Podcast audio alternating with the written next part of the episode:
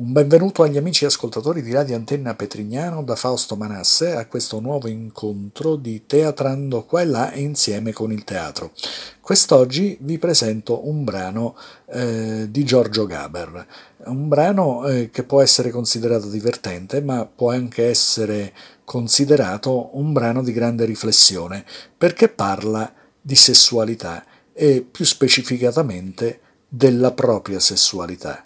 Sì, il brano si intitola La masturbazione ed è un brano sull'autoerotismo, sul, eh, su ciò che pensa l'uomo in determinate situazioni e come arriva a determinate situazioni e soprattutto nel finale eh, parla del disagio che un uomo può provare rispetto a determinate pratiche sessuali intime.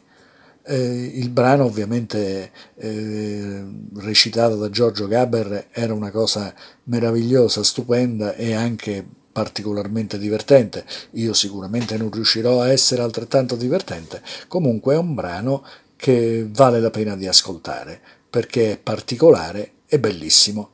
Un buon ascolto e un saluto da Fausto Manasse e da Radio Antenna Petrignano. Lei comincia a divincolarsi, ma i suoi sforzi rendono più sensibile la sua debolezza e nello stesso tempo fanno ondulare il suo corpo contro il mio. Ora la trascino verso la camera, ma strada facendo mi fermo un po' per obbligarla a stringersi di nuovo contro di me, in modo da sentire bene il tenero strofinio dei suoi seni attraverso la seta sgualcita della camicia. Poi, sempre tenendola, Costringo la piccina a inginocchiarsi sul copriletto. Le immobilizzo i polsi dietro la schiena, con una sola mano che preme contro l'incavatura della vita e la schiaffeggio più volte, senza fretta. Lei sa che ha bisogno di una punizione. Dopo le accarezzo la bocca con le mani e anche le labbra, ma siccome non si dimostra compiacente quanto voglio, la schiaffeggio ancora senza spiegazioni punita per la seconda volta, mi bacia senza reticenza. Allora la faccio stendere e servire sottomessa a pancia in giù. È la posizione che preferisco. Ferma, cara, indifesa. Le faccio risalire la camicia e le spingo giù i pantaloni, dolcemente. Con la punta delle cinque dita sfioro la pelle nei punti in cui è più delicata, non tanto per interessare la prigioniera. Non tanto per interessare la prigioniera. Questo pensiero rischia di farmi sfuggire l'immagine. Non tanto per interessare la prigioniera, accendo la luce e guardo il cuscino. La prigioniera. Ecco cosa c'è di bello nella masturbazione. Non c'è alcun bisogno di preoccuparsi per l'altra persona. Però guai a distrarsi, eh, guai. Devi essere un tutto unico. Testa e tutto. I ragionamenti intermedi sono fallimentari. Fra la tensione del pensiero e il corpo non deve esistere niente. La masturbazione è la prima forma di interezza e non solo quello. Nessuno ha mai parlato di questo modo di amare, ma ti rendi conto? In due, sempre in due, oppure in tanti. Che stronzata in tanti. L'amore in uno è il più perfetto, non ha mai sfasature. È l'unico amore in cui una persona faccia veramente i conti con il proprio sesso. Eh, purtroppo non lo si può raccontare a nessuno il proprio sesso. Quanto sia acuto, profondo, illimitatamente libero. Si deve andare fino in fondo, fino alle osi più vergognose, che sono poi quelle più vere. Mi fanno ridere quelli che la chiamano disperata solitudine. è una scienza privata e universale, dai, è il rilancio dell'individuo. Ti libera dall'untuosa ideologia del sociale, ti libera dai sofismi della conservazione della specie e ti porta verso l'immagine pura.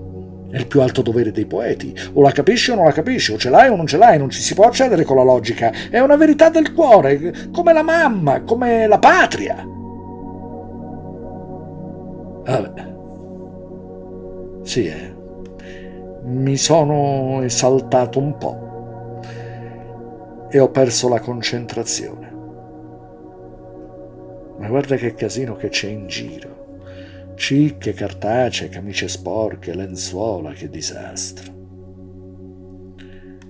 Però è bello tornarsene a casa la sera da soli, infilarsi sotto le coperte e sapere già come andrà a finire. Ah, ritardare. I piaceri vanno sempre ritardati. Quasi quasi questa sera resisto, così domani è anche più bello. Dicono che faccia male. anche quella lì non l'ho mai capita. Ma chissà quanti saranno quelli che a 40 anni, 50 anni, da soli, eh? non lo saprò mai. Ma chi te lo racconta? Da piccoli sì, ma a 40 anni, 50 anni no. Non so se dormire o tornare ai miei filmini. Dunque, lei era prigioniera. Sì, era prigioniera, con le mani incatenate dietro la schiena. Ma no, no, no, no, le, le catene non c'erano. Ecco, a me sono i dettagli che mi fregano. L'ho persa, ecco, non, non, non, la vedo più. La Lucianina non mi va più bene, la Lucianina. Ah, strane cose. Ma probabilmente è il pensiero che diventa debole. E quando il pensiero si indebolisce... eh già. Ma chissà quanti saranno quelli che a 40 anni, 50 anni No, sarei curioso di sapere che tipo di tecnica è. Secondo me esistono due tendenze. Sì, quelli della donna astratta, stupenda, completamente inventata, piena di fianchi, di cosce, di tette. No, no, no, no, no, no, io sono più realista. Sì, no, no, non importa che sia bellissima. Deve essere vera. Ecco sì. La devi capire psicologicamente. Eh sì, perché che cos'è poi un culo se non si conosce profondamente il proprietario? Ma non è niente, dai, non è niente, è un oggettone. Le donne che scelgo per... Eh, se lo sapessero. Voglio dire, le mie donne, insomma, sono quelle che incontro tutti i giorni, ma sì, quelle di cui conosco la madre, il fratello, il cugino, il marito. Ah, quelle sposate, le mogli degli amici, Stupendo! Le faccio parlare proprio con la loro voce. Ma sì, so, sono precisissimo nell'immaginare i gesti. Ognuna ha il suo carattere. Mai, mai far far cose che loro non farebbero. Mai. Magari che non hanno mai fatto. Ma che io so che farebbero. Con me le farebbero. Guarda la Barbara, per esempio. Come la odio, la Barbara!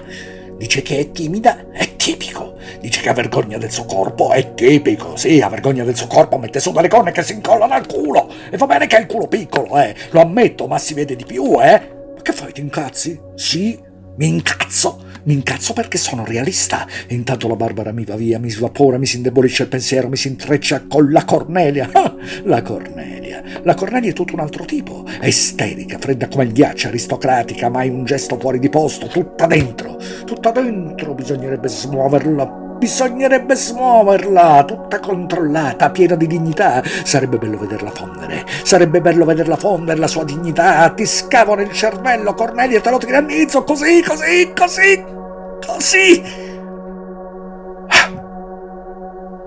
Basta. Basta. È come uno schifoso guazzabuglio di pensieri che si scioglie. È una cascata di sintomi di delirio che gocciolano da tutte le parti. Basta, che miseria. Ora bisogna abbandonarsi e dormire più che si può. Dormire. Si crede sempre che sia il fondo dello squallore quello che si è toccato. Chissà se esistono delle forze per andare più giù, delle strane forze, e la prossima volta scendere più in basso. C'è un momento in cui si è veramente soli, quando si arriva in fondo a ciò che siamo di orrendo, di squallido, ma in fondo, eh, proprio in fondo, in fondo. Il dolore stesso non mi risponde più. Gli occhi sono asciutti perché lì c'è il deserto. Strano, eh?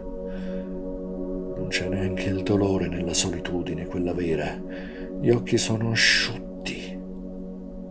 Allora bisogna risalire da quel fondo. Piano piano bisogna ritornare tra gli uomini. Non c'è niente da fare. Bisogna ritornare con gli uomini, anche per piangere.